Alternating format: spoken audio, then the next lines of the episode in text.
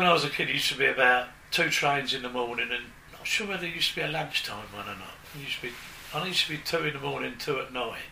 You know, just workers going. I think a lot of the people used to work at the Avelins in the old days. So this is the Hatfield line we're talking about. Yeah, about. because when you've got the Hatfield line and the Watford branch line, when they both come together by home base, then I mean, it used to be a always used to be fascinating because it used to be a signal box there, and then as you come along, because Is that the one that's in St Julian's Row? Yeah, it would be. You'd see the train slow, when it was the old, we used to call it the coffee pot.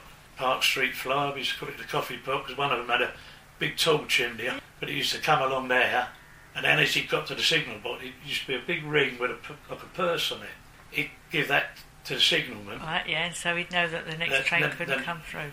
He would go into the Abbey station, they used to lock the, the points so that no, not another train could come in. Till he and go there, again. they'd swap it over. And I was presumably the same with the bloke coming from Hatfield.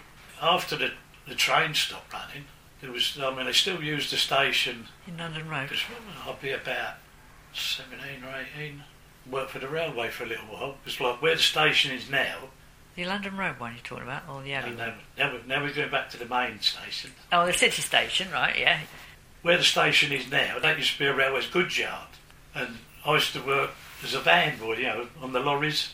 And we used to have to go down to the one down Old London Road. And the bloke used to operate out of there with a. He lived down Prospect Road, a bloke. And he used to have horse and cart coming out of the, the Old London Road station. But we used to go down there and it used to be. Um, they used to store cattle food down there in, in the sheds down there. A firm called Bibbies, you know, they're, they're a big cattle food company and they, they used to have a lorry locally and they used to pick it up and down there, then take it to all the farms around the area. Like. So, that, I mean, that was in use, I say, quite a while after they, the train stopped running down there. My brother-in-law lived down there for a while because they used to have a couple of carriages parked up down there in the sidings. And for, for blokes, like single blokes working on the railway, you know, laying the lines and that, they used to actually live in two or three carriages down there. Because then, they, what was it? I think a firm called Wilkinson's.